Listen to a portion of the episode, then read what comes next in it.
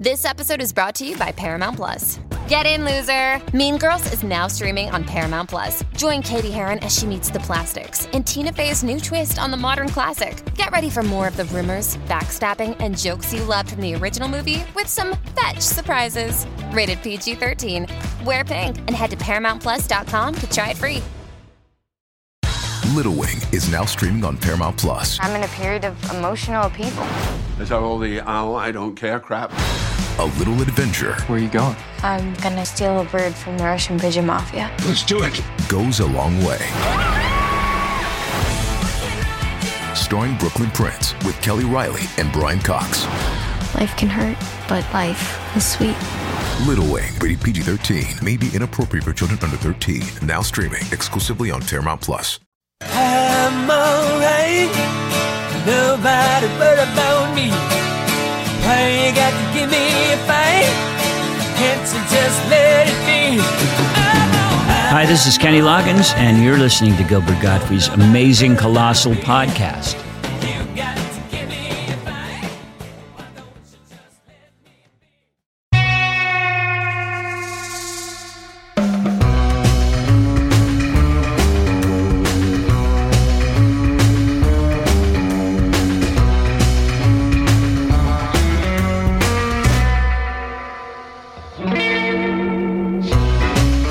Is Gilbert Gottfried, and this is Gilbert Gottfried's amazing colossal podcast with my co host, Frank Santopadre.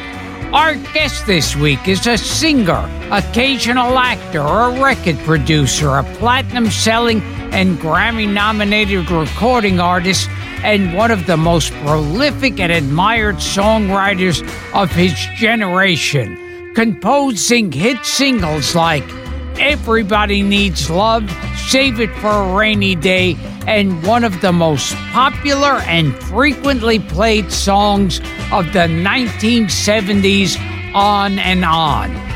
His songs have been recorded by Barbra Streisand, Art Garfunkel, Eric Clapton, Steve Perry, The Four Tops, Johnny Mathis, David Crosby, and on our upcoming podcast guest, Kenny Loggins, and Luciano Pavarotti, to name just a few. And Phil he's- Collins. And Phil Collins. and Phil Collins. Shut up and let me talk. and, and he's worked alongside talents like Chaka Khan, Michael McDonald, Sting, Dionne Warwick, David Foster, Phil Collins. Phil Collins. See, you didn't have to interrupt me before. Sorry, it was my manager's fault. Yeah, it's it's written down here, and even his good friend Carrie Fisher. He also has written songs for a number of movies, including The China Syndrome, Roadie, Unfaithfully Yours, Arthur, Micki and Maude, Heart and Souls, Summer Lovers, The Boy Who Could Fly, The Money Pit, as well as the title song in the classic comedy National Lampoon's Animal House, a movie he also famously appeared in. He also penned the number one Billboard hit and Oscar nominated ballad Separate Lives from the film White Nights and recorded the unforgettable love song It Might Be You from the movie Tootsie. His brand new album is called We'll Talk About It in the Car. And he's also working on a memoir and documentary, which hopefully he'll tell us about. And he's our second guest this evening to have appeared in 1977's Kentucky Fried Movie. Please welcome to the show a performer of multiple talents, a songwriter songwriter, and a man who says he was once confronted by Bob Marley's wife over a song lyric that she didn't like. The very inventive Stephen Bishop. The very inventive. I like that. We I'm going to invent something here. we also got Like the name of the we got, we got the name of the album wrong, so we're going to correct it. We'll talk about it later in the car. That's all right. Yes. Now, before anything else, last time, and if if not, we'll have to have a different beginning. Uh, we we had Kenny Loggins on, and he had worked with Michael McDonald, and I asked him to do a Michael McDonald imitation. Can you do a Michael McDonald imitation? Yes, I can. You've come to the right place. I Gil. can do a lot of Im- imitations. I'm really good at imitations. Okay. Um, uh, let's see. The whole world sounds like Michael McDonald, and I want to sound like Michael McDonald too, and I do. I knew you could do it. Excellent. That's by Michael.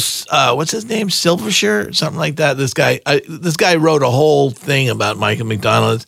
He went through a, a period of time when he was just singing. He sang on uh, a bunch of my albums. You know. Yes, he was did. Terrific. yeah. Yeah. We- I also do Billie Holiday, Let's Oh, hear it. Go right ahead. but it sounds a, a hell of a lot like Diana Ross. So here it goes. Um. If I go out on Sunday and cabaret all day Monday, and nobody's business if I do. If I get beat up by my papa and I don't call no copper, ain't nobody's business if I do. Ain't nobody's business if I do. Wow. Steven, we're blown away. Wow. Okay, just keep going. Oh, I do a couple of ones. I do I do Bob Dylan hailing a cab in New York City. Okay. All right, ready? Yeah. Taxi.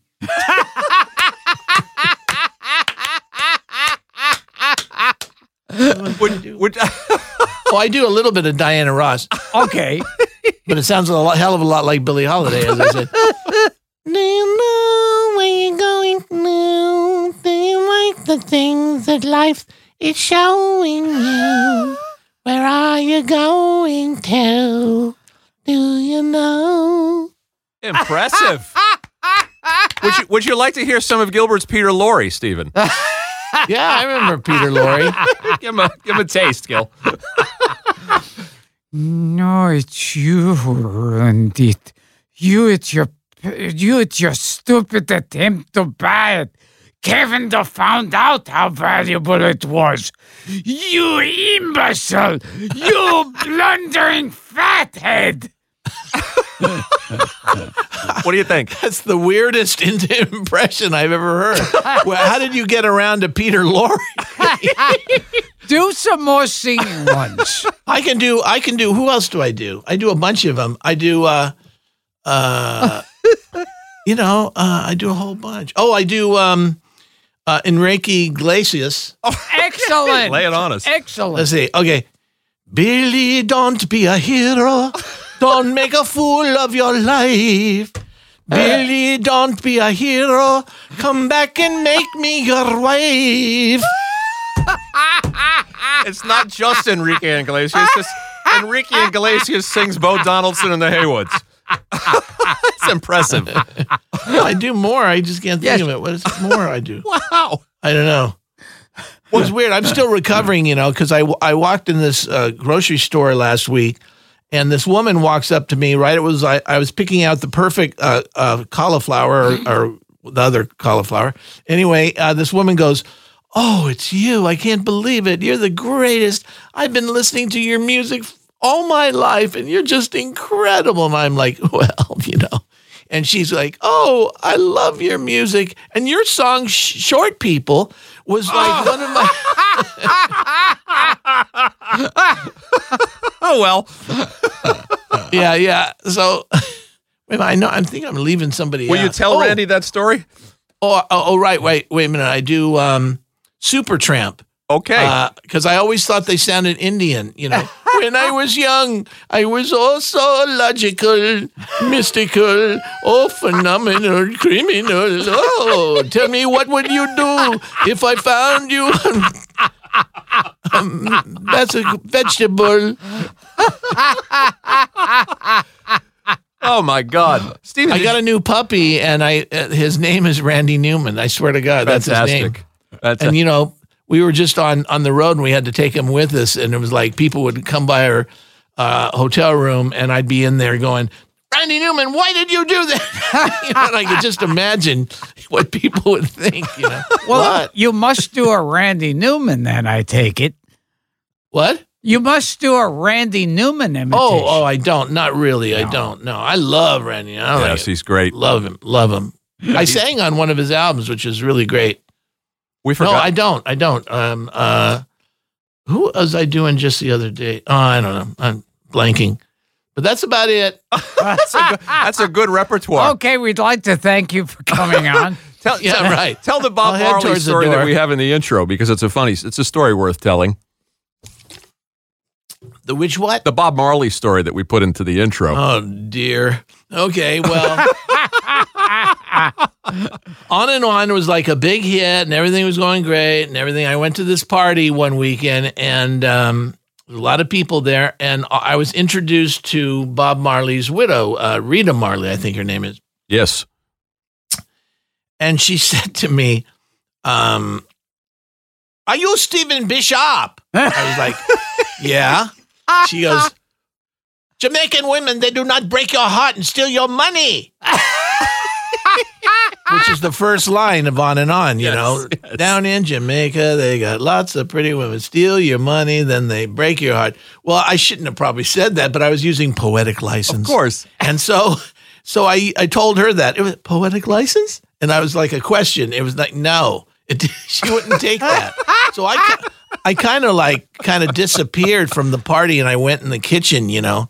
And I'm like back there in the kitchen, and I'm trying to find something to do. And they had like a Jamaican cook, so I go, "Hi there." He goes, "Hey man," you know. And I just thought, "Uh oh, I better not uh, have her tell him, him the whole story."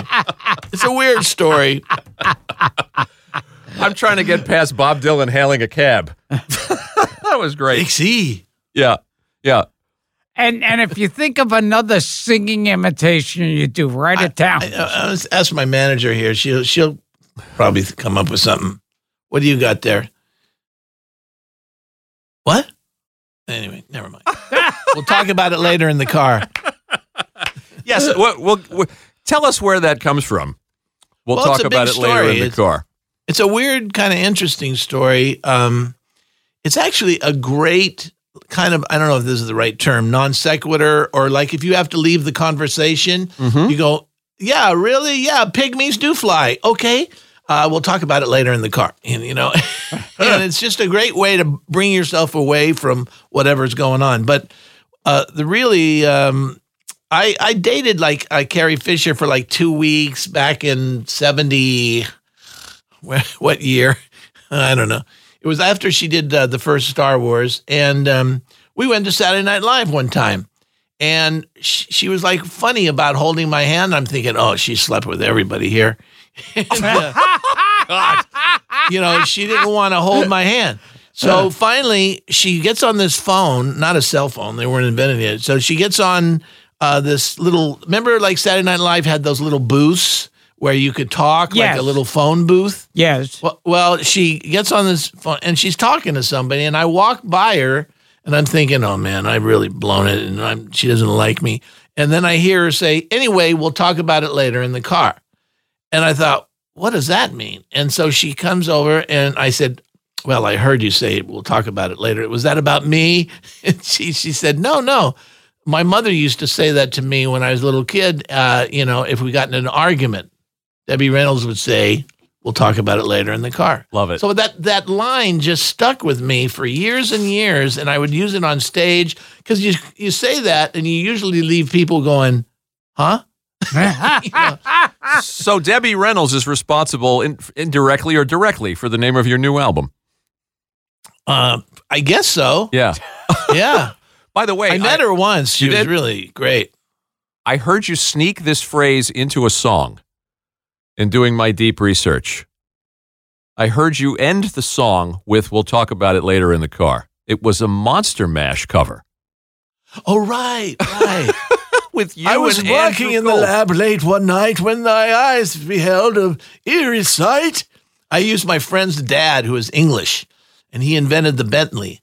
And uh, his name was Amherst Villiers. And I knew him, you know, when I was in England for a while. And he had this kind of, hello, well, be glad you're on the planet, you know, kind of thing. and so I used that voice for Monster Mash. It was you, Linda Ronstadt, and, and your old friend Andrew Gold. And Carla Bonoff. And Carla Bonoff, right. Yeah, they were singing background.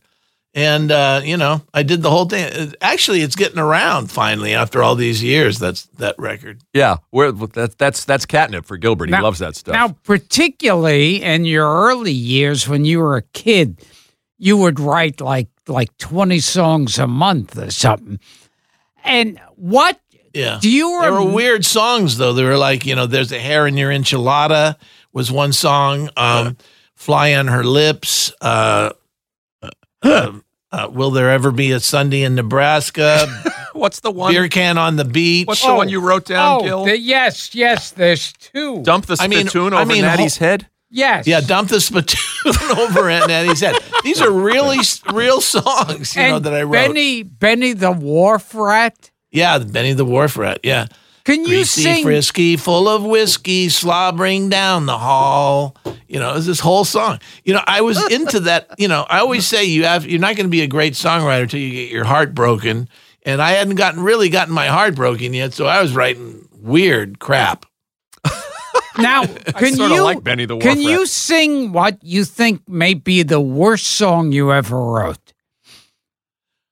Well, uh, the the first song that comes into my mind was um, this is really weird. I was at this party years and years ago, and Penny Marshall was there, and James Brooks was there, the director, and they were talking to me, and they said, "Well, yeah, you're a songwriter, but can you write a song in like a half an hour?" I was like, "Yeah." And he, they go do it. So I went. So I went to the other room and I wrote this song, and it was called "Girls Bones Found." Girls' bones found. like in the paper, you know, you girls' bones found. You know, it's Oh, like always a, like, oh, like a New York Post like a headline. Can Can you sing some of that for us? I can. I don't know. I don't remember the whole thing, but maybe I'll do some of it. Her name was Jenny Lee, and she was all of seventeen. Big old Tom, he knew it, for he'd seen her through the screen. He watched her pick her purple berries from her daddy's field. Because Tom had wanted Jenny's p- berries because they were so ripe to peel. Girls' bones found. and, then, and then he, Oh, my then it's all about that. And then the last verse I think is, now the noose is tied around his neck, and the crowd is getting sen- uh, tense. Big old Tom cries, "Lord have mercy! This is some kind of an experience." But his face is still there on the gallows. He knows all too well. He'll spend his time in heaven bowling, while Tom will make snowballs in hell. Lord, while Tom will make snowballs in hell. You knock this out in 30 minutes. Yeah, yeah, it's kind of a, you know, it's kind of iconic. Gil, you wanted, bones you wanted to ask Stephen way back at the beginning about how uh, how he discovered the Beatles. yes, yes. It was something you were waiting for the light to change. Oh yeah, Yeah. Um, I was a like a, a newspaper boy, you know, selling newspapers and all that on the corner of in San Diego on. Um, let's see, it was like seventieth and uh, something. Anyway, it was right on the corner where there was a Foster Freeze, and so I was like about 13, 12 or thirteen when all of a sudden this convertible pulls up, and it's this guy making out with this girl and on the radio is I want to hold your hand. I want to hold, you know. And it just sounded like magic to me. It was like, oh my god, you know. And since then I've become such a serious Beatle holic. That was a that was a uh, a, transformative moment. It was. It really was. And I, I wound up, I didn't have enough money. I was pretty broke. I, I was raised pretty poor. And so I didn't have enough money to buy the Beatles' first album, Meet the Beatles. So I went and got um, this album. The next best thing was an album called The Bugs. And so I went, I was a big Bugs fan for a while. I knew all their songs, you know. I was like, oh, yeah, the Bugs, you know, like the, the Bugs. So, uh, and then the Beatles came along. I mean, then they, they had come along. And so I wound up uh, finally getting with it and saving up my money. And, and uh, since then, it's like the best thing that ever happened to this world, I think. I even had a dream when I was 15. Yeah. I call it my Beatles dream. I was so into the Beatles that all I could do, you know, I was on the on the bus, you know, trading uh, bubblegum cards with Paul. Oh, look, here's a good one to Paul, you know, and stuff. And so I was doing all that, and I was a major Beatle fan. And I had this dream uh, that I had my own apartment, and it was like I lived on the second floor in this dream. And one day, um, there was a knock on the door, and I went to the door, and it was John Lennon and Paul McCartney at my door. And I said, Wow, guys, what are you doing here? And John said, You know, well, we were in the neighborhood. We thought we'd drop in. And so Paul went, Yeah, it'd be great. Yeah, yeah.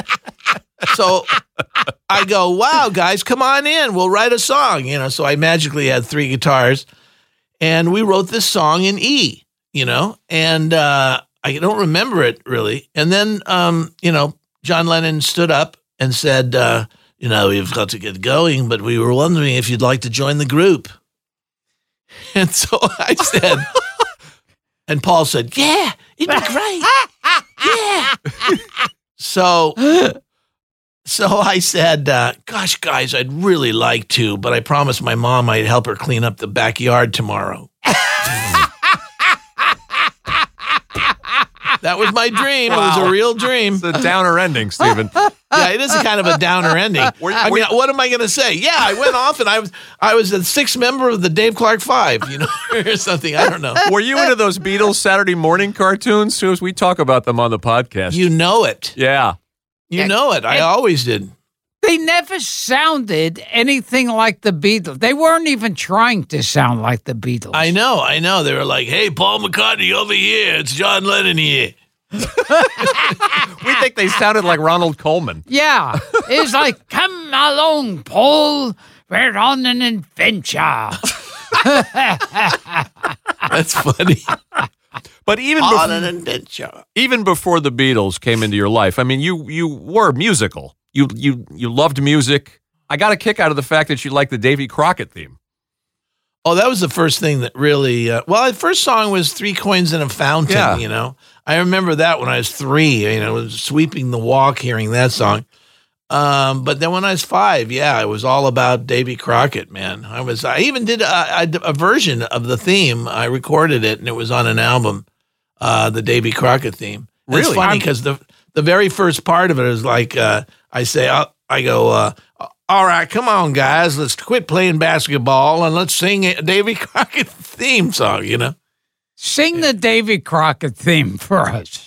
Oh, um, Davy, Davy Crockett, king of the wild frontier, killed Tim a bar and something else. I don't know. Good enough. I just remember killed Tim and bar. So so the Beatles come along. Your life has Yeah. changed. You were telling us before we turned the mics on. You were actually studying the clarinet.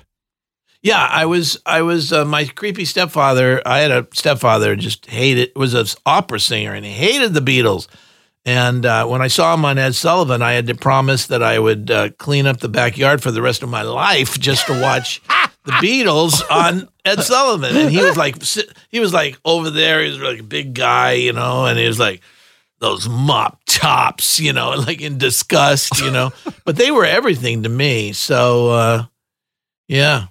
And What, what you- was the question? I. Well, well, I was starting. You were telling us before we turned the mics on that you would tr- try Oh. to impress girls in school with the clarinet. and It yeah, just yeah, wasn't he did it. give me a clarinet. That was his big saving grace, and and I took this clarinet to school, and I was in intermediate orchestra and everything, and uh, I would go out to the lunch quad and try and impress this girl, Bernadette Tarantino, who was like awesome looking, and she was like the hot girl of the school. And I would go out there, and I'd like be next, going, you know, do do do do do do do do do do, you know the, the song from the Stones, you know, uh, can't get no satisfaction. On a clarinet. I'll, I'll say something else that I shouldn't say. I've never said in an interview. oh, though. cool. When I was when I was in eighth grade and the Stones were really happening, all the guys I knew were like experimenting with their units, you know, at that age, and I I thought that Mick Jagger sang, "He can't be a man because he doesn't sperm." I couldn't understand his his English accent, and so all of us, all my friends, went, "Yeah," he says, "Can't be a man." Which is really can't be a man because he doesn't smoke the same cigarettes Yes. as me. But in with his English accent, I thought it was, you know, can't be a man because he doesn't sperm. You know, what? That's truly bizarre. Isn't that bizarre? I shouldn't have probably said that story. no, my manager's going to give me a tough time now. So tell us about the weeds. Tell us about forming. Oh, the weeds. Yeah. uh, you know, I was just talking about the weeds like yesterday to uh, some some uh, friends of mine, and um, I was the leader in the beginning, and I was like 14, and then my lead guitar player formed a a, a coup or something and got me out, uh, and I was he all of a sudden he was the leader of the weeds. And I never forget him as as I was leaving, he kicked me in the ass, and I thought, "This is really bad." Oh my God. He went, "Get out of here! I'm the leader." Boom, and he kicked me in the ass. I'm walking home, going, uh, "He kicked me in the ass." what So I'm not, uh, you know, I finally became the lead, leader again. Of the we, yeah, we wound up. uh Yeah, I mean, the bass player uh, and I are still great friends. Uh, Mark Quincy, and uh, he, uh, when we talk on the phone, he, we have this thing. It's been going on for about twenty years. It has to start with, "Hey, you jerk! No, you're the jerk. No, you're the jerk." You know, like you're like twelve or something. Yeah. That's sweet that you've kept that going. Yeah, he kept that going. He loves to do it. Your stepfather, you had a guitar and he wouldn't allow it in the house, I heard. Well, I finally got a guitar. My my brother uh, Denny wound up uh, buying me a guitar at Unimart, I think, and uh, you know I was thrilled just to have a guitar. And he hooked up his um, his uh, his uh, his record player, uh, phono player, and uh, turned it into a um, you know like an amp.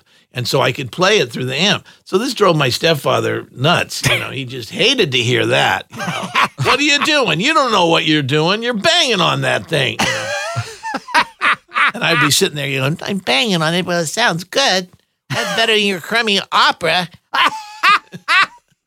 What what kind of things were the weeds playing, Stephen? The uh, British Well, invasion a stuff. A lot of Beatles and a lot of Stones. I did a lot of Stones. I we did this um, the Clairemont the Clairemont Battle of the Bands in San Diego, and my brother was like telling me, uh, "Jump off the stage, jump off the stage, and walk up to girls and point at them and sing." You know, and I was like scared to death. I'd never even kissed a girl, so uh, I wound up jumping off the stage, and it was that uh, Stones song. Uh, everybody needs love. Everybody needs somebody. I need you, you, you. So I was like looking at these girls who were like, you know, 11 or something. Oh. so I need you, you, you, you know. Uh, so w- weird memory, but we got second place. Pretty good. Was there was there a cover of Lemon Tree, Trini Lopez's Lemon Tree, where you played the bongos? Yeah, that was early on uh, when I first started getting into music. I was really into folk music at that point in my life. I was listening to the Limeliters and Oh yeah. Kingston Trio and you know all that stuff. And uh, yeah, I knew I knew this kid, and he he and I would go to the Chicken Kitchen. That's what the name was. It was down the block from my house, and we'd peer in the windows, uh, the screens, you know, and we'd be singing Lemon Tree. That's the only song we knew. Lemon Tree, berry. And I was That's like, all right, you know, with the bongo thing. Now, do you do a Trini Lopez imitation?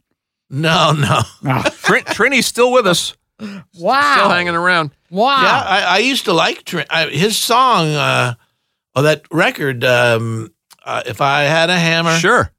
I, I love that when Yeah. I was like 11 or 12. He was a big star for a time. He was. He was huge. Doing the Like research. Johnny Rivers was. Johnny too. Rivers. Love Johnny Rivers. Yeah. Doing the research on you, Stephen, I we found something that we talk about on this show. You were you were reminiscing about the days of, of old ra- radio, top forty radio, when you when you had variety. You could hear Sammy Davis Jr. Oh, yeah. and then you could hear the Beatles and Hendrix and Sinatra. You know, I did this uh, concert for Clear Channel once, and they're this big, you know, radio uh, demographic thing. And so I, I played for this guy, and I said, you know, I have a good idea for radio. And he said, oh, really? What? We're looking for something new. So I go, well, how about going back to like when I was 15 and I get a radio station, and then they play Frank Sinatra, followed by Jimi Hendrix, followed by I Never Promised You a Rose Garden Sure, country. Lynn Anderson. And you, yeah. ha- you heard a little bit of every kind of style. And that's what was so great. I just miss that. we miss it terribly. Yeah, it used to be like you'd hear strangers in the night, and and then you'd hear the Stones, Yeah. and then there'd be Candyman. You know, And the DeFranco family. was Oh a, my was God. a little bit of a, a little bit of everything. Oh, you've gone too far now. I know. well, we had ABC in New York. We had Ron, Ron Lundy and Harry Harrison Yes. and all of these guys at Top 40 AM in New York. And it was, you know, and uh, the charts were different too. I mean, what they were playing was reflective of what was on the charts. So you could Right. have Candyman and you could have Rose Garden. Do you remember that record? It was the weirdest record. It was number one. I don't know who did it, but it was, uh, it went, uh, Shut up in your face. You remember that song? Oh, yeah. It was like a number one. Shut up in your face. you know, and all your friends would go, Shut up in your face. Well, you, you make a point too. You, you could hear novelty records in those days on the That's charts. That's right. It's so different The- the now. Ray like there's no the sh- new dances. It's like uh, No. in the old days you had the twist and you had the frug and all that stuff. And now there's like nobody invents dances. You'd hear something like Convoy or Ray Stevens' The Streak or something like that. oh, and the, the what was it? along with the, other hits. The Green Berets. Ballad of the Green Berets. Yeah. Right. Yeah. Or how And- about an open letter to my teenage son? Oh, That's really yes. Ooh. dating myself. Oh, yes.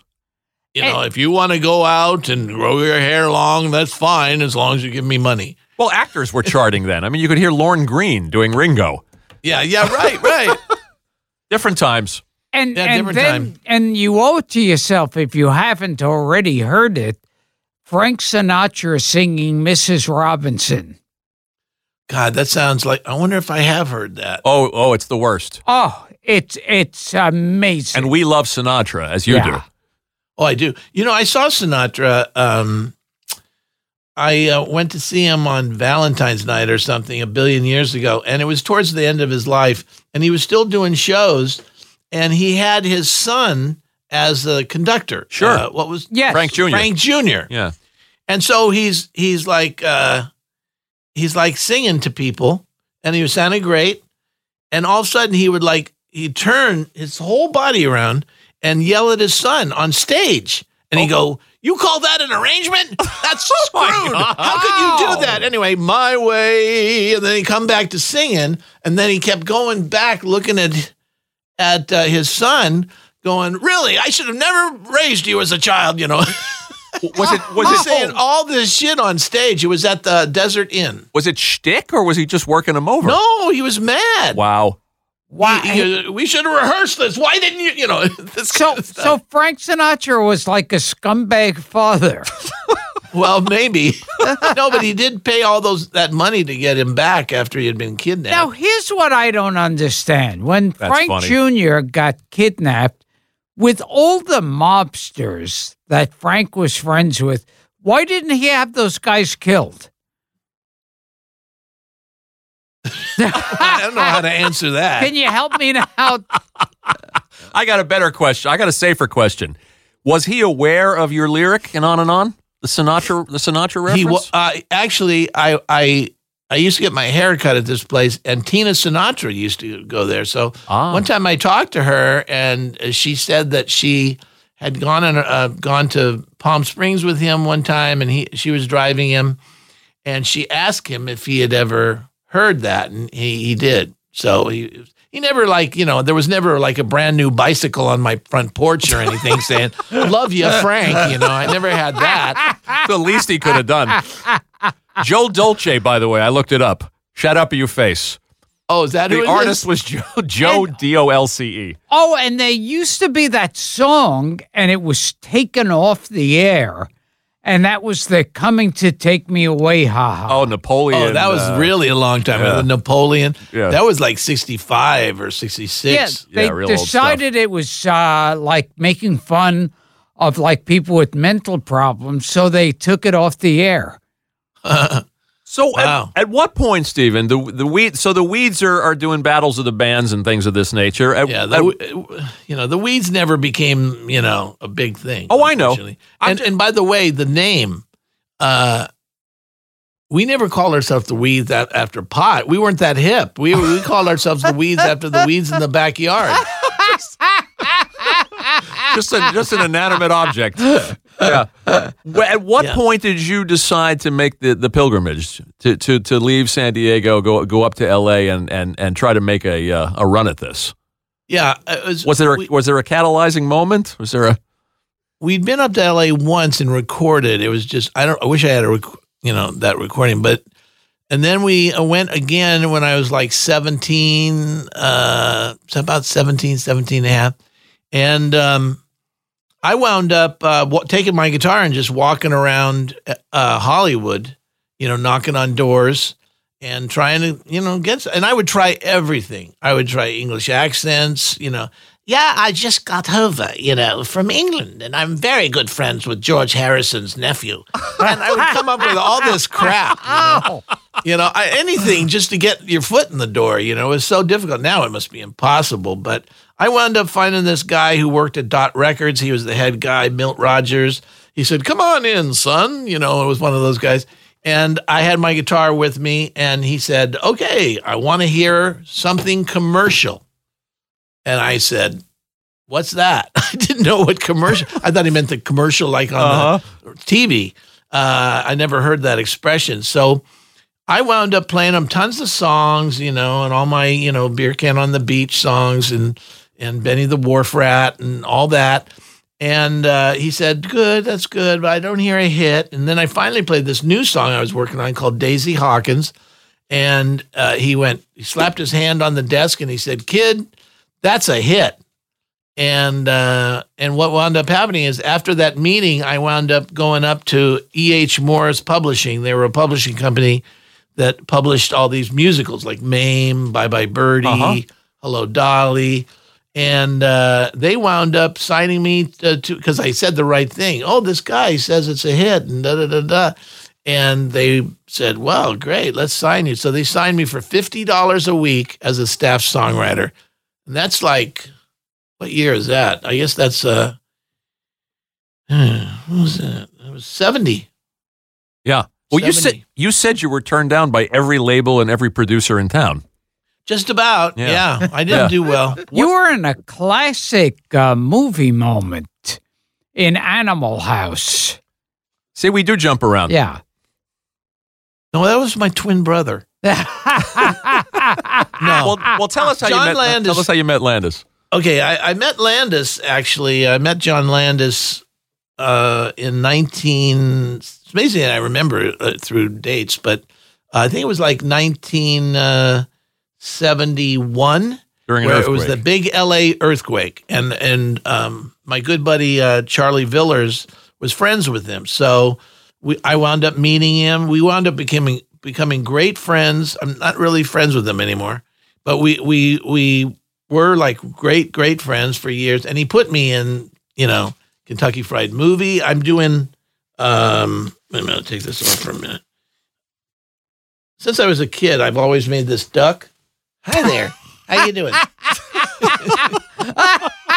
sometimes, sometimes when I'm in the in the bath, I'll, I'll, I'll make conversations. How you doing? Oh, pretty good. How are you? Oh, not bad. Anyway, so Well, Uh, just so I- the I- I- audience will know, he's moving his fingers around that looks like like a duck. Well, he's doing like a, like a shadow puppet. Yes. Yeah. He kind of, but it's, it, it, it, it, you know, there's this thing. Anyway, so so uh, I I do that uh, in in Kentucky Fried Movie. I'm in the section that's uh, California girls and no A Catholic Catholic school girls in trouble. Right. And so I do this, and I go surfing USA. You know, which makes no sense, but you know. Well, they So give that's a what I did in the movies, and uh, and then he asked me to do Animal House, and um, I wrote the theme to Animal House. I incorporated all the characters in the song, and uh, you know, and then I was going to uh, be on the, you know, uh, actually I was supposed to be downstairs flirting with Karen Allen at that time. That's what they wanted me to do at first, and then they changed it, and they had uh, me sitting on the steps. And it was my idea to do that song because they wanted a song that was public domain. Mm-hmm. So I sang the song. I gave my love a cherry that had no stone. I gave my love a chicken that had no bone. Right. Gave my love a story that had no end. I gave, and then that's when he took my guitar and smashed it. Belushi. You, did did you know what he was going to do? Yeah, but Okay. I, I, I 'Cause you didn't did a know great you did a great job of looking frightened. Well, I, I generally, I was, I was. I know, I now have that broken guitar. I had everybody sign it in the cast, and then it's hanging in my house in a frame. I, lo- Wow. I love that. We will return to Gilbert Gottfried's amazing colossal podcast, but first, a word from our sponsor. Hey, it's Kaley Cuoco for Priceline. Ready to go to your happy place for a happy price? Well, why didn't you say so? Just download the Priceline app right now and save up to 60% on hotels. So, whether it's Cousin Kevin's Kazoo concert in Kansas City, go Kevin, or Becky's Bachelorette Bash in Bermuda, you never have to miss a trip ever again. So, download the Priceline app today. Your savings are waiting. Go to your happy place for a happy price. Go to your happy price, Priceline. Now, what what do you remember about Belushi? That's Bill- that's Judy Jacklin, by the way, on the staircase with you, isn't it? John's John's Mm-hmm. uh, John's wife. John's wife was Yeah. right in back of me. Right. Um,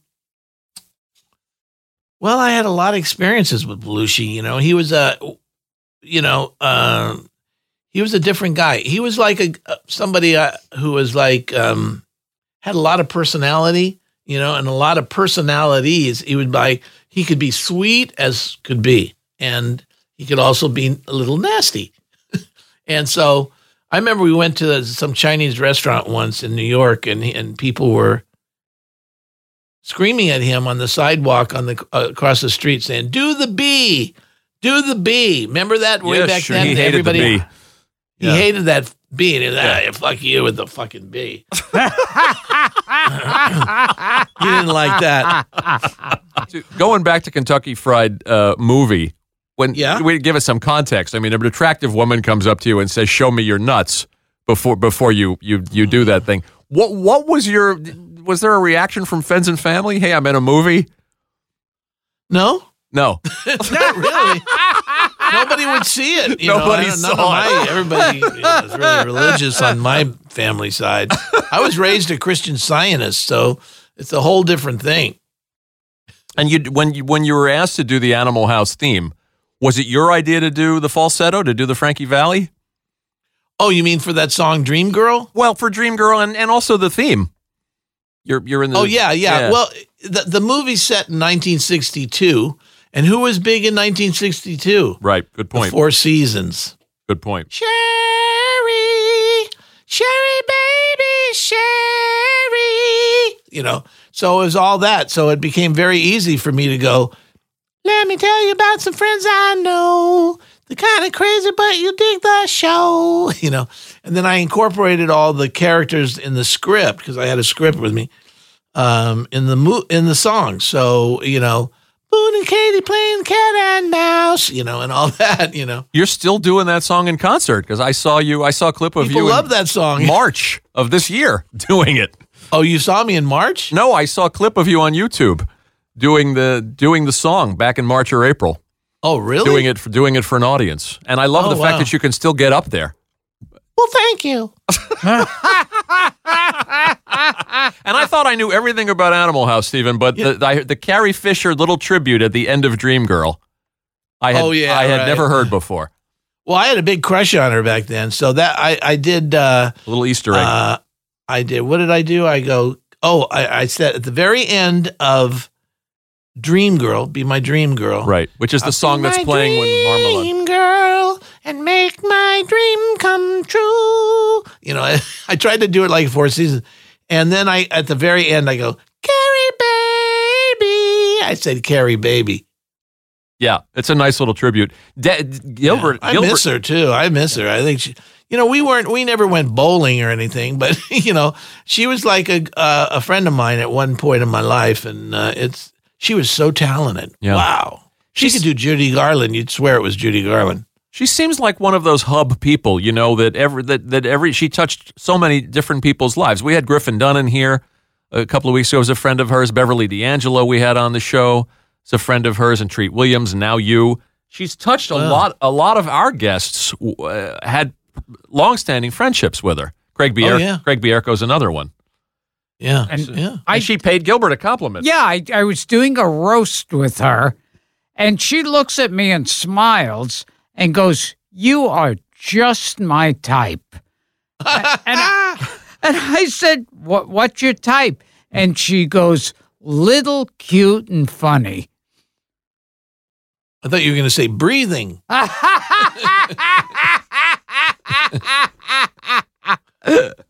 As long as we're on Landis, uh, and we'll move past it, but you also turn up in the Blues Brothers as one of the. I love how he kept giving you the same. trooper. Yeah, he kept giving you the same credit. Charming I- well, guy. not- there was always a little bit different. I think the first in Animal House, I was charming guitar player, Yeah. and uh, in uh, in Blues Brothers, I was charming state trooper. Uh, then I, and I did Twilight Zone. I was in Twilight Zone as a as a soldier. Charm. one of one of Nita Meyer's troops. Yeah, right. Yeah, right, right. no. Uh, and then I was in that, and I was charming, sta- uh, charming GI, and then the last one I did was, uh, uh, wait a minute, did I do all of them? Yeah, yeah. Kentucky, four of them: Kentucky Fried Four. Movie, uh, Animal House, Blues Brothers, and, Twi- and Twilight Zone. Right, right. Yeah.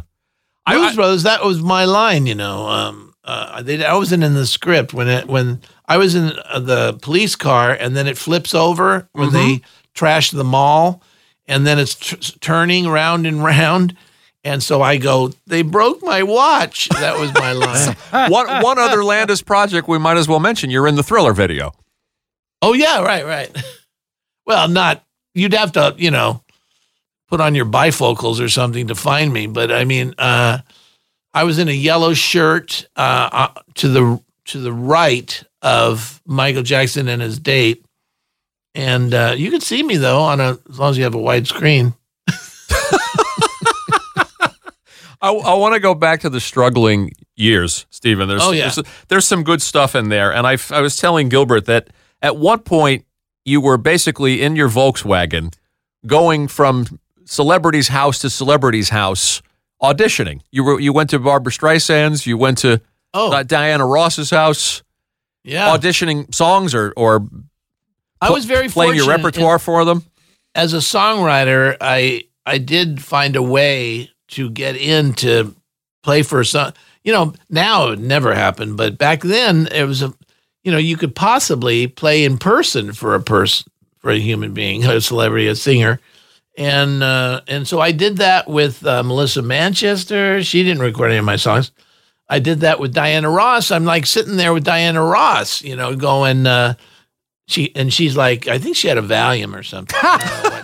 She didn't seemed a little laid back, but uh, you know, she was going, "That's great." That was she was being very nice. I must have played about thirty songs for her. When all of a sudden, knock, knock, knock. Who's at the door? Smokey Robinson Jr. Wow. Smokey Robinson, what? And so he comes in. What, what a great songwriter. And so he sat there and listened to me and he says, I want to sign you. And I was like, wow. But he was working at Motown. And that would be like, well, I think I'll jump off a cliff if I go with Motown. You played So- at Michelle Phillips' house too, and what what was the story that Beatty and, and Nicholson popped in? Oh, yeah. Right, right, right. You got all the stuff. Um, I wound up uh, going to. I had an assignment right to go and play songs for Michelle Phillips. So I didn't know that Michelle Phillips was living with Warren Beatty, and so I go there to their house on Mulholland Drive, and uh, I got my guitar and songbook and everything. And uh, just as I get there, Warren Beatty and Jack Nicholson are walking up to the house to get into the house to eat something or something. And they had played tennis uh, on the, you know, tennis court there. And so I sat with them because she was late and she was doing her thing and she was going to come down a little while and she was also making food. And um, and so I uh, so Warren Beatty said, "Hey, play me a song."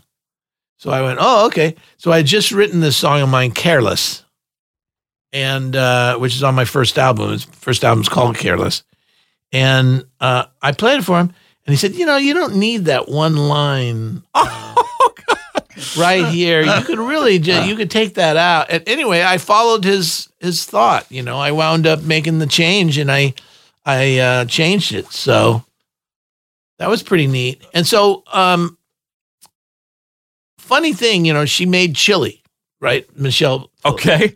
I don't know how to say this, but it, this was so funny at the time to me, but it, it doesn't really read or say, it doesn't sound that funny.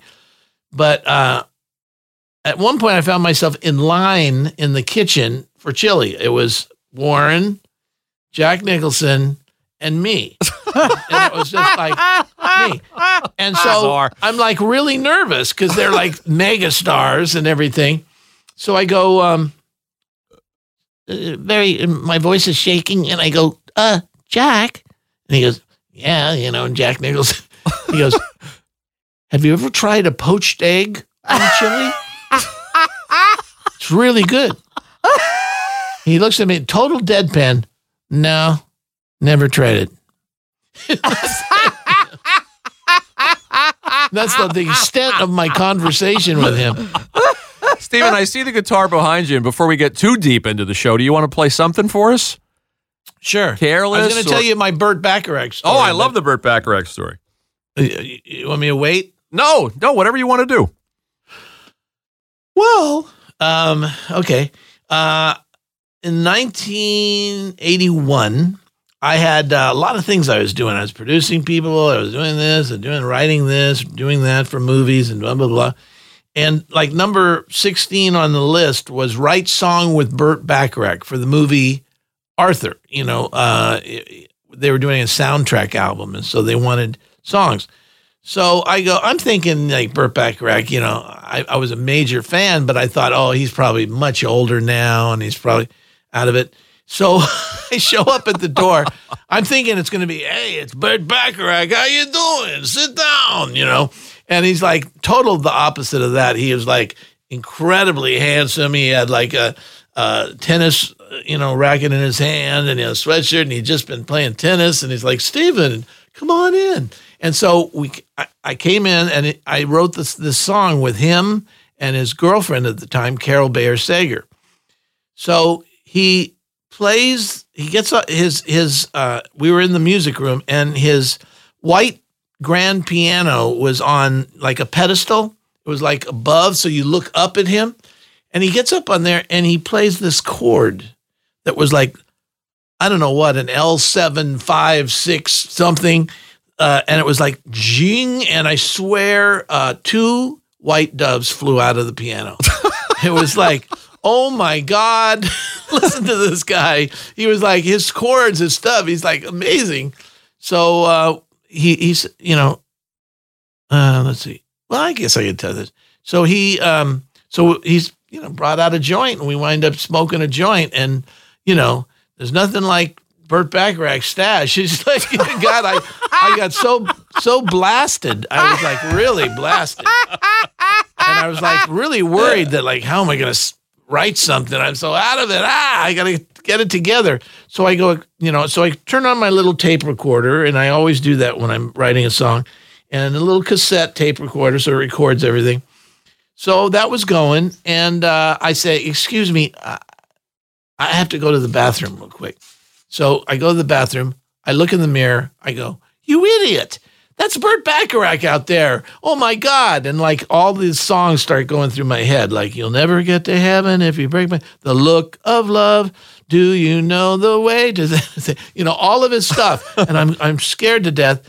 And so I, I went out there and uh, we actually did write a song um, that was uh, on the soundtrack. I don't, I don't know if it was in the movie, but it was called um, Only Love or It's Only Love or something. And it's really turned out good and uh, very happy about that. And um, so i'm on my way home. So i'm playing the cassette. Only love and uh, excuse me could i use the bathroom real quick? Uh, i hear myself say that. And all of a sudden i'm listening to them talking and i'm like oh i didn't realize i was going to tape them. So they're like talking like baby talk and they're like she was like she, she was like going Burt, I'm tired. I want to go to bed now. I'm tired, Burt. He- and he's like, Well, baby, don't worry about it, baby. You know, uh, you know, we'll get a little sushi or something, and uh, no, no problem, baby. And I'm like feeling so like a creep that I'm listening to their personal conversation. Hilarious. do you do you want to play something for the from Yeah, the yeah, from, yeah. from the new record? We see the guitar there behind you. Let me put on my. I have to wear these braces, which is just a real drag, but I have to wear these braces because I played video games for 12, no, for 25 years. Wow. Interesting. 25 years of video games goofed up my thumbs. Wow. Yeah, they did. And then I we still right. we want to hear about the cheese injury later. Oh God, that's another thing. All right. Let's see. What should be the first song? Oh no. Uh, uh, what does it say? Jimmy. Oh. Oh. Oh. Okay. Oh. Hi. Oh. Almost got me in the nose there. We're making it a mic adjustment. All right, no problem. Okay, this is a song. This is a song that uh, Jimmy Webb wrote, and I recorded it because I love it. Uh, it's called "Someone Else." Oh, it's on the And, new uh, album. it's on the new album. Um, uh, he wrote it when he was twelve, and uh, you know I really relate to it because I had a girlfriend uh, in high school named Claudia Higgins. And one day I came out of math class to surprise her in the lunch quad, and she was in the arms of Brad Bright, this guy, Brad Bright. and and she was like, Oh, Brad. Uh. And I was like totally heartbroken. And uh, I wound up going to her locker to get information. And so I knew her combination. So I open up her locker and I see, uh, I get this nifty binder, you know, and I, with a magnetic thing. And so I, I, I look on the first page, Dear Brad, I think Steve's on to us. Wow. So, Oh, so I can't read that. so I, so I wound up, um, just, I, I really relate to this song. Uh, is it sounds very, now they're married, by the way, which is, uh, good for them. Anyway, um, so here it is. Here it is. Let's see. I haven't practiced today, so I hope I won't goof up.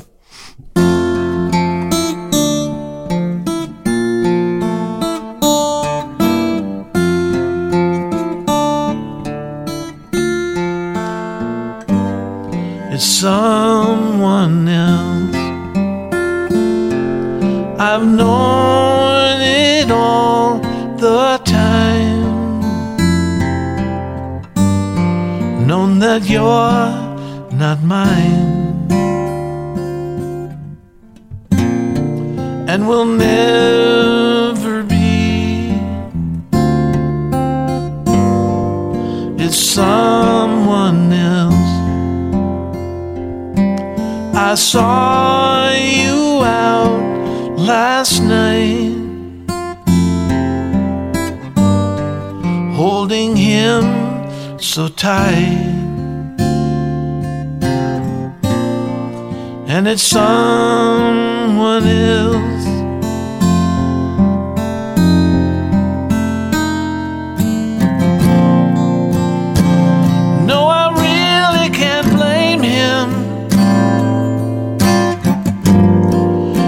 What's happening to me.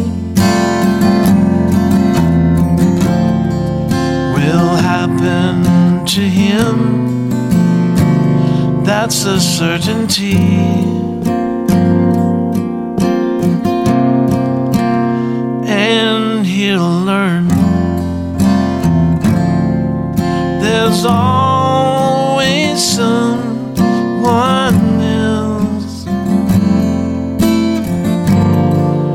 Like I learned myself.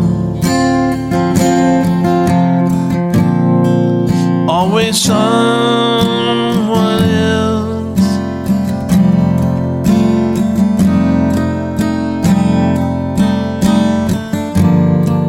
Always someone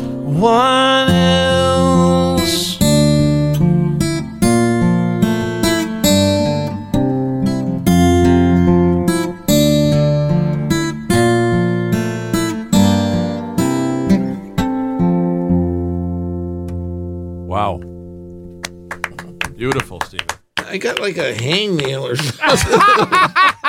What's going on over here? Then he wrote that when he was 12 years old. Can you believe it? Jimmy Webb is his songs are so. We just saw him just the other night in concert. He was just amazing. His songs are so. Uh, inc- I mean, you know, think of all of them: MacArthur. Park, uh, Didn't We, The Highwaymen, uh, Wichita Lineman. Um, I love All I Know, the one Art recorded. Yeah, I tried to write with him. I tried to write with Jimmy Webb once, because we've been friends for like forty years or something, and we tried to write together because we thought, well, yeah, we should write, and uh, we get in a room. Then it didn't really work out too well, and then later he goes, you know, man, there's only one problem with writing with you. I said, what? He goes, you're in the room.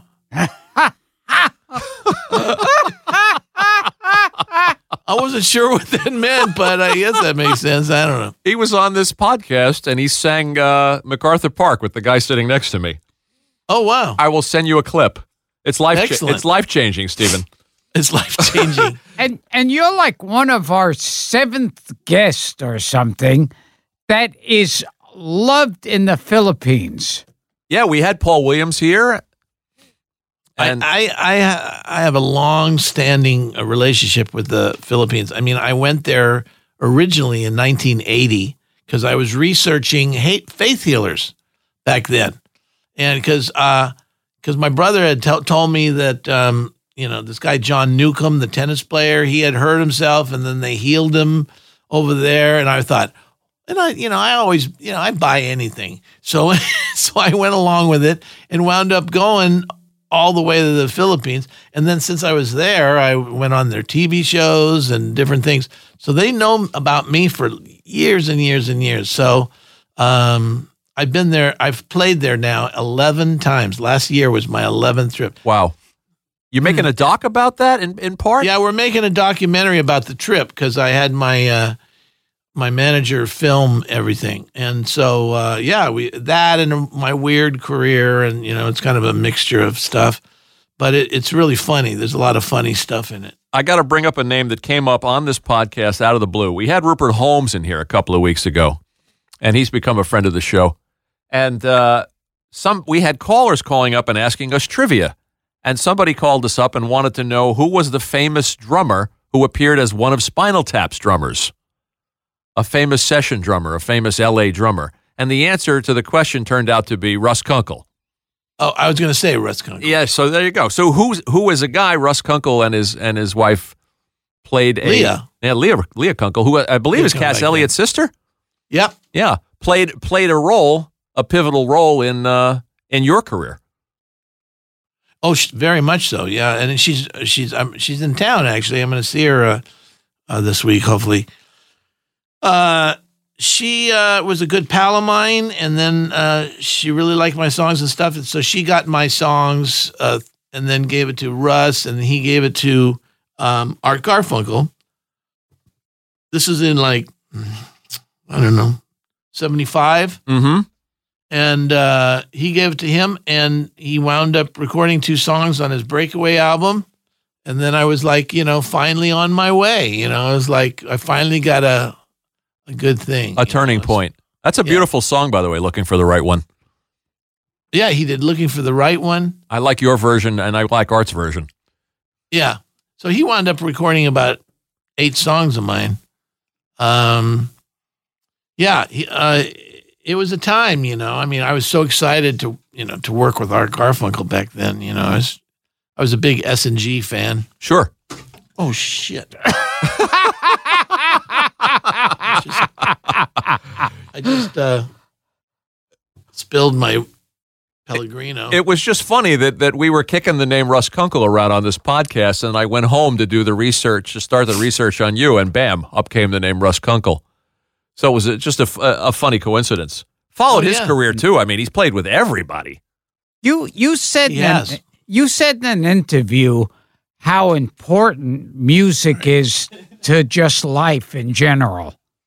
oh yeah. I mean, what if we didn't have music? Ugh, Because terrible. Be you unlivable. you said like before you're born, there's your mother's heartbeat. You said it. Yeah, I didn't say it. you must What have did I been say? told that. You said That I, before I you heard my mother's heartbeat before I was born. Yeah. So Wow. I guess that I, I was taking Your uh, ma- your manager's calling- back then or something. Your manager's calling bullshit on you. I don't remember saying that. In New York, I said that. Was that the time I was on psilocybin?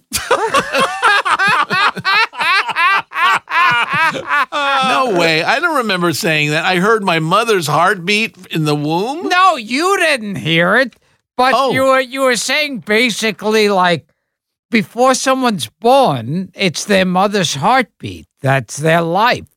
And that's like a rhythm. That's pretty profound, Stephen. I guess so. I, don't guess remember I guess you it, never fucking said I would claim I, that I shit. don't remember saying it, but you know, Tell us about writing on and on because it's a fun story how it how it came to uh, it came together. you know, I, I don't remember saying that, but I've had problems with my short-term memory, my long-term memory, and my short-term memory. Very good. You're perfect for you. Fit right in at this That's show. T- tell tell us about on and on. Well, it was just, you know, it came from a chord, you know. Um, I was messing around with the guitar and I hit this chord and I just went, oh, this chord is so cool. I better do something with this chord. So I just kept playing it and days went by. I didn't eat or sleep and I just hit this chord. And people from miles around would come just to hear this chord. And finally, I thought I better do something with this chord. I'll do a little bit of this. Down in Jamaica, they got lots of pretty women. Steal your money, then they break your heart. Lonesome Sue, she's in love with old Sam. Him from the fire into the frying pan. On and on, she just keeps on trying. And she smiles when she feels like crying.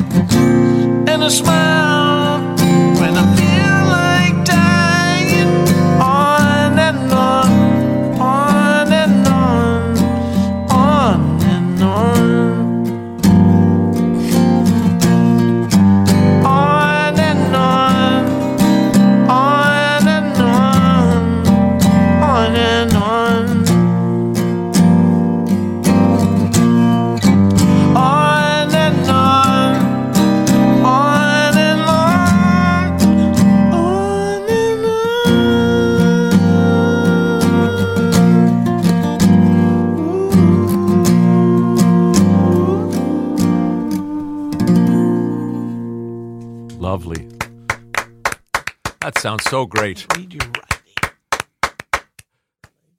We will return to Gilbert Gottfried's amazing colossal podcast after this. Yeah, it was at the time I was, uh, you know, trying to make it and, you know, the whole thing. And, uh, and that's when I wrote it. I was, my landlady had all these exotic flowers. And so I just wanted to be somewhere other than Silver Lake. and so I said, uh, you know, down in Jamaica, you know, hence the, the Rita Marley going, you, what do you know about Jamaican women? Did, didn't it didn't it have a different lyric in that spot? Wasn't it something about feed you mangoes before? Oh, that was on the rough. You must have lo- looked at the rough draft. I did. I looked at your book.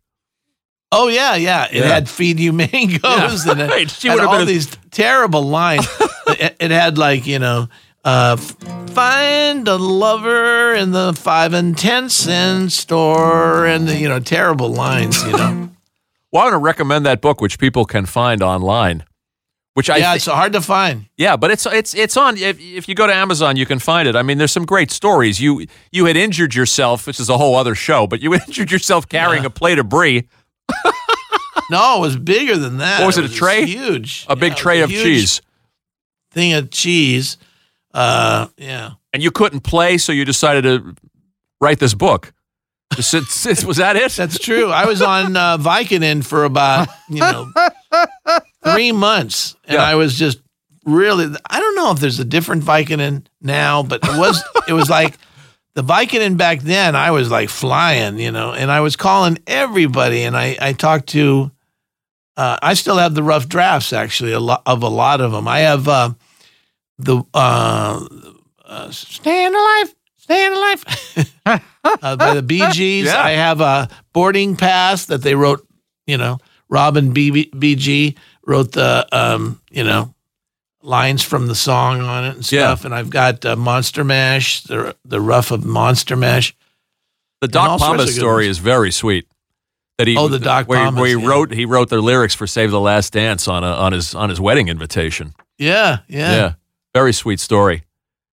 yeah. It's a great book. I mean, people who've seen it love it. Did you write a letter to Dylan trying to get your hands on Yes. some original? I did. What happened? What, what was the result of that? It was weird to write a letter to him because I was like, um, "Dear Bob," you know, it's like, comma, um, you know, uh, yeah. I wrote to him. I wrote to Pete Seeger. I wrote to everybody back then, and um, you know, I actually met uh, Bob Dylan once. Uh, I met just about everybody. I never met you, Gilbert. But, I met a lot of people, and I was at this party from my uh, the, my chiropractor back then. Uh, his, his uh, one of his patients was Bob Dylan, and so uh, this must be about like thirty years ago or something. And so uh, I went to this party, and there's Bob Dylan, and you're like, "Wow, Bob Dylan," you know. And I walk over to him, you know. I swear to God, this is true. I say, "Oh, it's so great to meet you. Uh, hi, great to meet you. I, my name's Stephen Bishop." He goes, "Stephen Bishop." Oh, you should, no, I shouldn't do all those sound effects. Oh, you know, like I saw him in concert. Every song was like, oh, taxi. Uh, so he goes, um, "Wow, you're famous." He says, Wow, you're famous to me. I'm like, Huh? I'm famous. You're like really famous. Wow. Do you know? Do you know that old story about his singing? Because I, I I mentioned it in um, my book, and I had I'd called everybody, and I one of the people uh, uh, that I called, I talked to um, this girl who is the daughter of uh, Woody Guthrie. Uh, her name is uh, damn, Sharon Guthrie or something like that. Anyway, and that was his big. You know, he loved him so much, you know, and he fashioned all his songwriting from him. And she told me that during the final stages of his life, Woody Guthrie's life, he had Huntington's disease. And he used to, and, and Bob used to always, he was so enamored with him. He'd come there and sit at his feet, and he just loved him so much. So, this is a fascinating thing. He was singing like this, you know, um, this land is your land. And Bob Dylan copied that style of sounding like you're sick. And the, his his um, his wife, uh, when she used to hear Bob Dylan sing, she used to get very upset because it reminded her of sick hu- her sick husband. You know, because he'd go, well, uh, you know, and that's how uh, Woody Guthrie Guthrie was sounding. So can you imagine he influenced like a whole the Byrds, uh, the Tom Petty, everybody. You know, well, I don't know. You know, I mean, it's an amazing story, really, but it's true. That the, the Woody Guthrie story too in the book of how he wrote the uh, "This Land Is Your Land" as an angry response to Irving Berlin's "God Bless America" was Oh, also yeah. was also fascinating. We have to tell Yeah. our fans to get the book. Songs Yeah. in songs in the rough. There's a good story too about uh, Al Kooper hating Gary Lewis's version of this diamond ring. Oh yeah. Tell us about Harry Nilsson, another guy you knew. Oh, He comes up a lot on this show. Well, Harry Nilsson was a good friend of mine. Um, he was really good friends with Jimmy Webb. They were really great friends. But I became friends with him in the last, you know, four or five years of his life. Um, uh, gosh, I wonder what I should tell. Uh, I was actually at the, uh, you know, I, I met three of the Beatles, but but I never met John Lennon. But I did see him the night that they were hass- uh, hassling the Smothers Brothers oh, at that's the a Troubadour. famous night. Yeah. Yeah, I was there because I wound up. I was in the bar, and then I said, "Could I use the bathroom?" And that was an old trick to go through the Troubadour, like you're using the using the bathroom. Then you you know hide yourself away and and watch the show for free. So um, I did see him. Uh, his he had a you know I, I mean I was such a John Lennon fan, uh, still am, but um, I didn't know the whole thing. You know of why they were arguing or anything. Where was I going with this? Wait Oh, a Harry Nilsson story. oh, Harry Nilsson. And he was with John Lennon that night. Yeah. And they got in a fight and it was awful. I knew uh, Harry Nilsson. Um, he, I was at a party and uh, no, don't tell that story. Maybe you so we'll talk about it later in the car. perfect segue. What was this? I remember hearing that story. What was the story with the Beatles and uh, the Smothers? It was just Harry and John No, it was Harry and John Lennon. heckling, heckling the Smothers they were they were at the- drunk and they were hassling the Smothers brothers, you know. And I, I could tell it was the Smothers brothers. Then I looked and I saw John Lennon's face. He had a big face. Yeah, that's a that's a famous night. And what's the Gary Lewis one? Well, I don't know anything about that. I never met Gary. Well, it's in your I don't book. think. Yeah. Well, people will have to get the book. I'll give Yeah, you they'll my have to co- get I'll the give book. you my copy of the book, Gil. Okay, here's what you were waiting for. I know. Here it is. Here it is. Chestnuts roasting on an open fire. Stephen, will you will you sing something with Gil? Everybody knows a turkey and another turkey make two turkeys. Gilbert wants to know if you'll if you'll be uh, brave enough to sing something with him. Sure. Uh, I okay. What do It you- what do you wanna be sing? you, but do you have what Paul Hill sing? and Well, what what, he didn't Hill- write that one. You want to sing? It might be you with him. Yes. Sure. What if? I what mean, if- are you going to sing like good or like or like strange? you, haven't heard this show. You, yeah, you never heard me before. he sang with Tommy James, Ron Dante, Jimmy Webb. Who else? Oh, Tony Orlando. Tony Orlando. uh, Dick Van Dyke. Yeah, yeah. Oh yeah, of- Dick Van Dyke was a very known singer. yeah. Not Why do, well, he'll do a little bit of. Uh, why don't you take it to all of my life, and then Gilbert will do uh, the middle section. Do you want to do it on your own or with me? You'll do. You'll do because we're on Skype. We'll have to do Yeah, each 'cause section we separately, block each other or you'll out. block each other out audio wise. Time. I've been passing time, watching trains go by.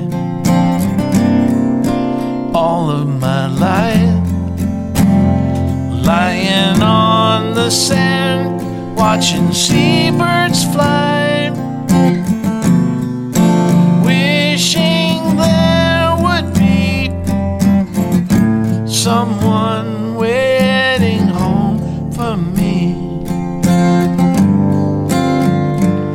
Something's telling me it might be you.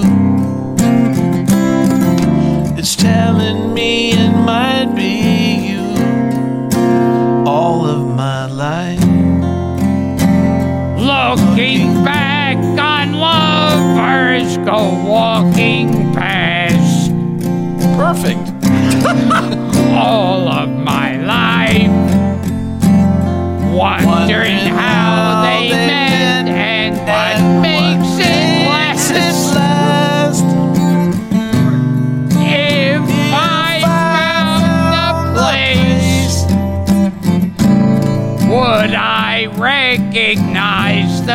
face? Something's telling me it might be you all of my life. You do. You could do this part, Stephen. Might be Less of you. him. less of him is better. So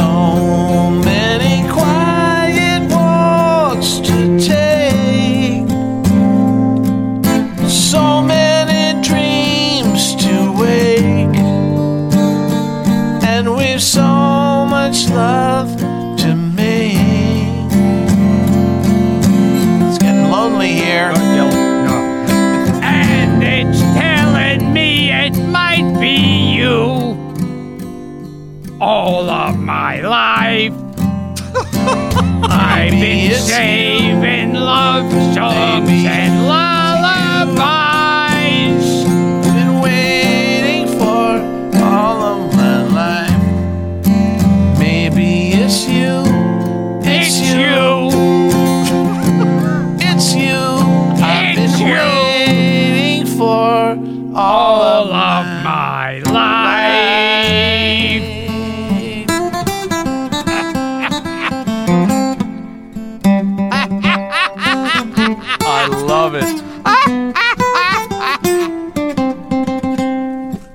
Throwback to the Bish album.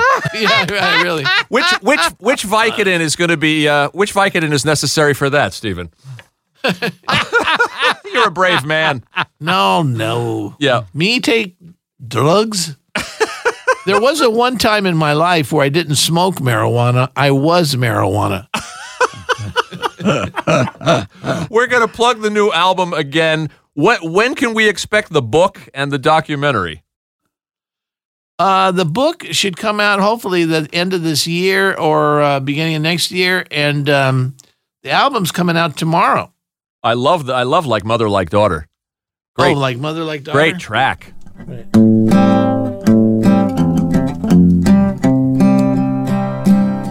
She was three years old when the postcard came, with just a lipstick kiss and her mama's name. Guess mama had to get away from the old humdrum. Like mother, like daughter, like father, like son. Nice.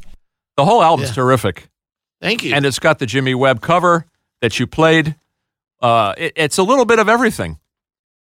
I tried to, you know, because I'm a student of the Beatles, uh, you know, they always had like so much variety in their albums. You know, they had fast songs, slow songs, interesting songs. You know, and I wanted to go that route. I wanted to have, you know, I didn't want to have an album. So many albums you get now, you know, that you play the song and then the next song sounds kind of the same, and the next song sounds the same. I didn't want to do that. Well, I want to plug this one. We'll talk about it later in the car. We got the title right. I also, for personal reasons, I love the Bish album and Careless. I think our listeners should get your first two records. Uh, oh, you didn't like Red Cab to Manhattan? I like Red Cab to Manhattan too. I like Sex Kittens Go to College. Now that you asked, Sex Kittens Go to College.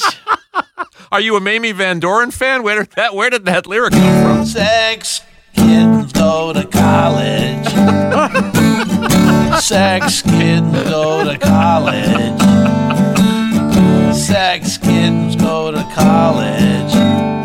I wonder what they're studying tonight. Yeah. Did, did you want to ask Stephen if he met Orson Welles on, on the Henry Jaglom movie? Yes.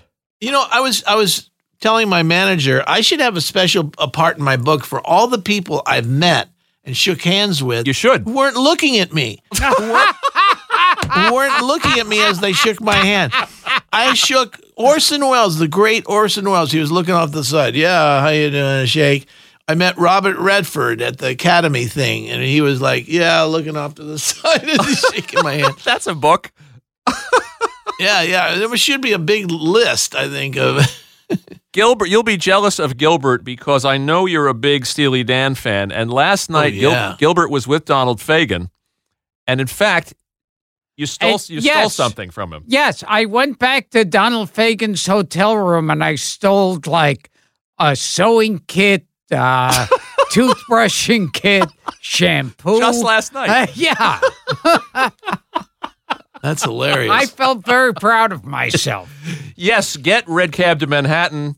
Uh, I love the uh, Little Italy song, which is not on that album, but I love that oh, song. Little Italy. Little Yeah, Italy that is kills me to play with my thumbs. Oh, I don't. mind- I wouldn't make you play it. But uh, the Bish album is great. You got the Whistling Bichettes on there. Bish's Hideaway.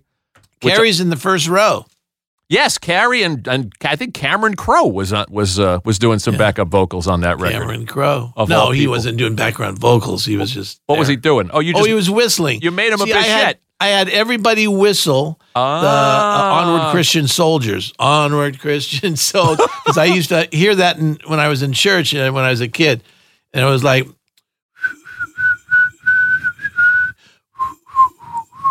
So I had all these people whistling. The you know. Whistling Bichettes. Yeah, the whistling. and and get the book. You guys can find it. It- You know, we do a lot of music history on this show. We do episodes where oh, we just t- talk about song history, and your your book is perfect for that. Songs in the rough. Did I mention the name of the book? I just did.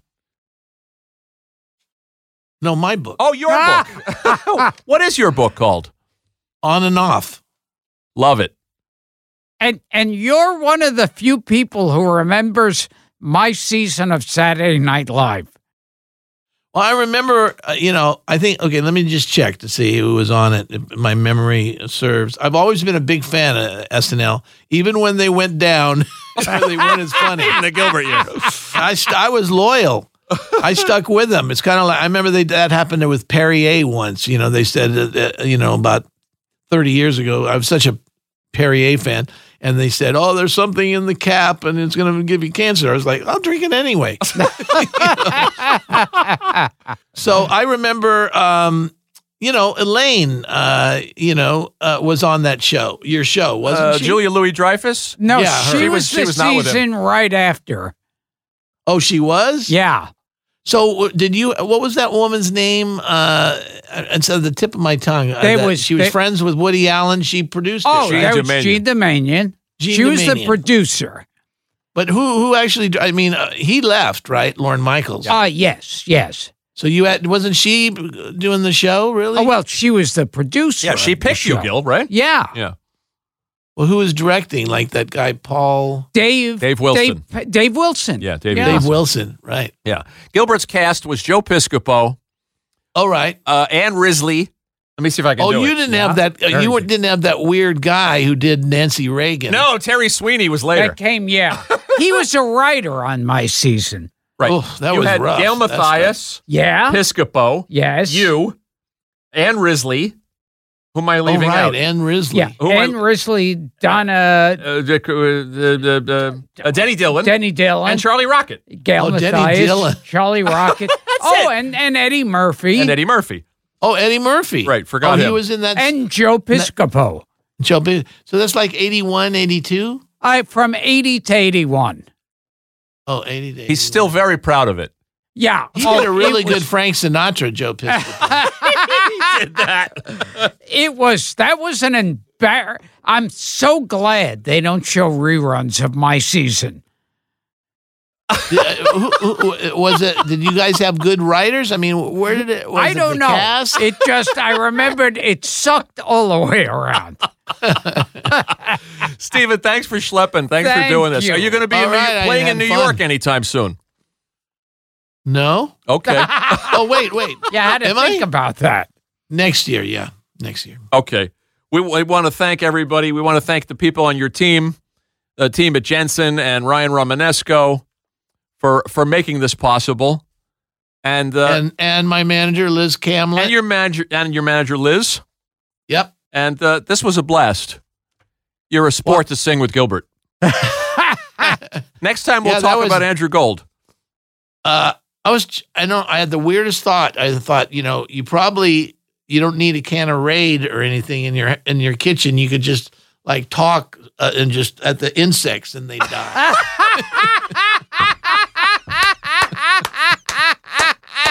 I, I shouldn't even have mentioned that. But, He's going to you know, sign off. It's like, Could you do an people that- imitation? And then you, the insects would be gone. Could you do an imitation of me talking to the insects? Hey, you crummy insects! You know, no. no, I don't. It gives me a sore throat. Like I can do Tom Waits, but I always get a sore throat afterward. sign off. The man's got to All go home. Go home. Ah, okay, this is Gilbert Gottfried. This has been Gilbert Gottfried's amazing colossal podcast with my co-host Frank Santopadre, and we've been talking to the man who may or may not have said that when you're in your mother's womb, Bringing that you, back. you hear her heartbeat. We don't know if he said it or didn't say it. if anyone knows, if you were in a room and he said it, please tell us, Stephen Bishop. Stephen, thanks for putting up with us. All right, I had fun. Thank- Drive thank carelessly. Thank you. Well, she's kind of pretty, drives a big car too. And when I hold her in my arms, I never know what to She's got everything she needs, what does she need me for? Just a crazy fool coming back for more. And I know she's not good, can't her, but I know I should. Everybody says, oh, watch out, boy. She'll break your heart like it was a toy.